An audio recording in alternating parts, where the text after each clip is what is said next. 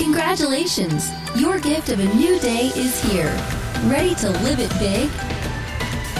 You're listening to the Big Life Devotional Podcast. Now, here's Pamela to get you fired up for all God has available for you today. Well, good morning, beautiful. Welcome to a brand new day of life. Happy Monday, my friends. It's a new day. It's a new week. We have Thanksgiving coming this week. What a beautiful day it is to be alive. I'm coming to you from West Coast. I am in Southern California. It is five a.m. here. Super early. I'll be traveling all day today, West Coast to East Coast. Whoa, big day of travel. I would love to run into you just in case you're traveling too. Hey, be looking for me. Say hi to me if you see me. Let's do devotional together. The title of today's episode of the Big Life Devotional Podcast is When You Believe. Mm. When You Believe. God has made promises over your life, and He always keeps His promises. That's never in question. So then why are you still waiting? Why the frustrating delay in your life? Here's a thought for you, okay? Here's a thought. Maybe God has already said yes, and He's already made a way. It's already completely possible, but He's waiting on you. If God is waiting on you, what is He waiting on you to do? Don't you want to know? If God's waiting on you, don't you want to know what He's waiting on you to do? Well, we're going to learn today. Remember the story of Abraham and Sarah, the old couple with no babies? Remember that story? God had promised them a baby. In fact, He did more than that. He promised Abraham that he and his children would possess the earth. But how was that possible if Abraham and Sarah couldn't have children? It almost seemed like this cruel joke, like, hey, Abraham, you can have all of this. Oh, but wait, you can't have children. So how's that even going to be possible? Have you ever felt like that? Like God planted a dream and a vision in your heart, and then He made it impossible for you to have it? You get your hopes up thinking things are going to happen, and then they don't? Ah, come on, somebody. Are you willing to be honest enough with me here to say, yes, that's exactly how I feel. Where you at, God? Because this thing isn't happening. It's like that scripture, train up a child in the way he should go, and then when he is old, he will not depart from it. And you're like, well, I have one who is departing hard here, God. Where you at? Or the scripture, the Lord will fight for you. You only need to be still. And it's like, hey, God, I really seem to be losing this battle. I'm surrounded by jackwagons. Where you at? The scripture that tells us those who hope in the Lord will renew their strength. They will soar on wings like eagles. But not soaring here, God, not at all. I'm grounded with no flight. Where you at? God will meet all your needs according to the riches of His glory in Christ Jesus. And you're like, alrighty, so I need a job. I need mo money like stat. I need answers, God. Where are you at? My favorite scripture, for I know the plans I have for you, declares the Lord, plans to give you a hope and a future. Uh, yeah, about that. The future's not looking so bright here in this crap fest, Lord. Where are you at? And this must have been how Abraham felt too.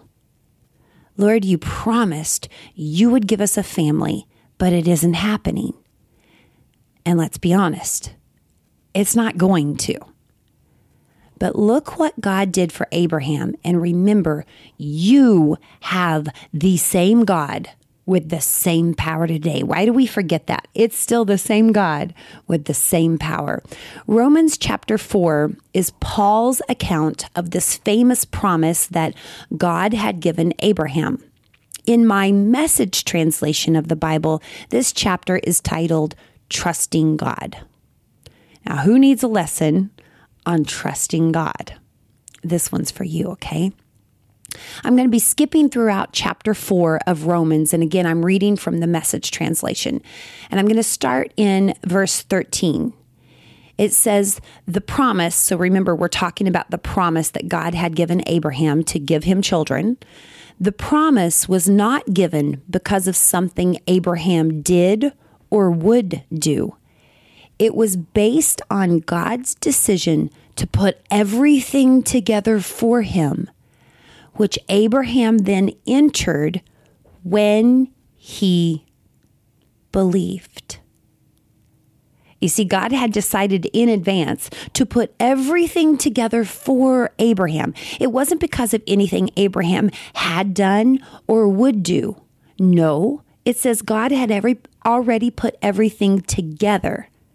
But Abraham didn't step into it until what? What did it say?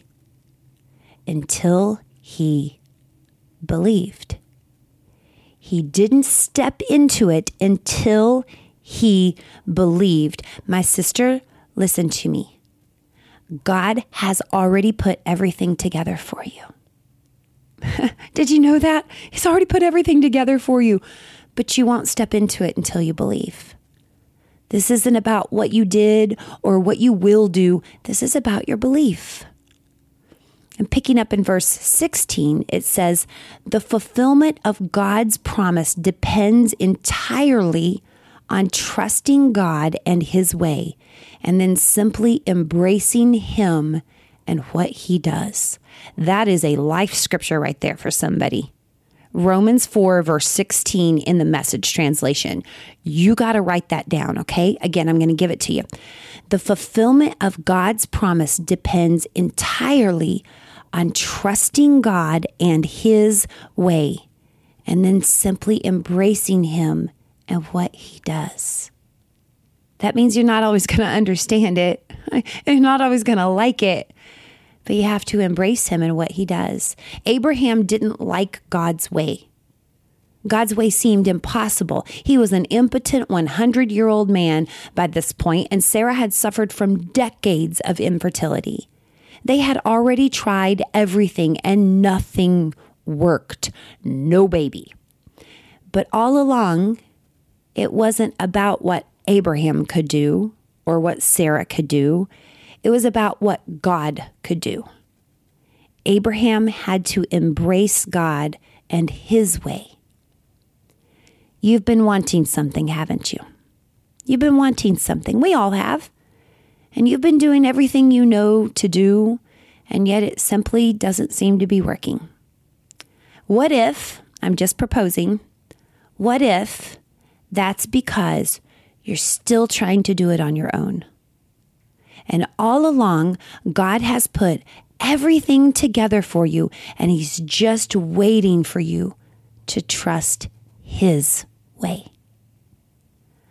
God made something out of Abraham when he was a nobody.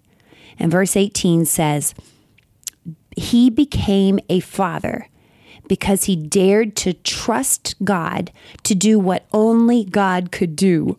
Ooh, what? He dared to trust God to do what only God could do. With a word, make something out of nothing. It goes on to say, when everything was hopeless, Abraham believed anyway, deciding to live not on the basis of what he saw he couldn't do, but on what God said he would do. Come on, somebody. I know God is speaking to you right now. It will happen when you dare to trust God to do what only he can do, even when you're hopeless. You have to believe anyway. What has God promised you? You have a whole book of promises straight from God to you. When is the last time you read up on those promises? The way has already been made. God's just waiting on you to believe it. Abraham was one hundred and Sarah was ninety when their baby Isaac was born. And they had tried everything they knew to try and made some big mistakes along the way. They created some messes with their own attempts. Read their story. But ultimately, the only thing that brought about their miracle was believing in God's promise. Nothing else worked. It was believing in God's promise. Here we go. Last verses of the day, verses nineteen through twenty-one. We're still in chapter four. Message translation, it says, Abraham didn't focus on his own impotence and say, it's hopeless. This hundred-year-old body could never father a child. Nor did he survey Sarah's decades of infertility and give up. He didn't tiptoe around God's promise, asking cautiously skeptical questions.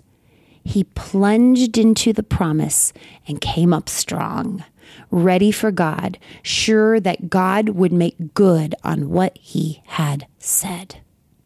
Now that's some scripture.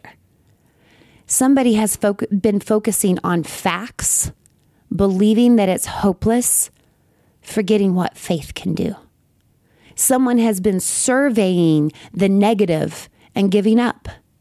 Someone has been tiptoeing around with God, acting like maybe he doesn't hear you and maybe he doesn't care or maybe he won't answer. Stop it. Plunge into God's promise. Dive in head first, all in. And this is exactly what you and I need today. Dive into God's promise over your life, and then we will come up strong and ready, knowing God will do exactly what he said he would do. It was Abraham's faith in the middle of the impossible that made him fit for everything to finally come together. It is your faith in the middle of the impossible that will allow God's promise to be fulfilled in your life. God is always willing to bless with the fulfillment of his promises, but we must first believe. Have you been delaying the very thing you've been seeking? Have you tried everything and nothing seems to work? Could that be because this isn't about your works? This isn't about your fancy plans. This isn't about anything else. It's only about your faith and trust in God. God wants your full surrender. He wants that kind of faith that stares down the impossible and doesn't flinch. The kind of faith that plunges in and comes up ready and strong. So today, just believe. That's it. Believe. Can we do that today?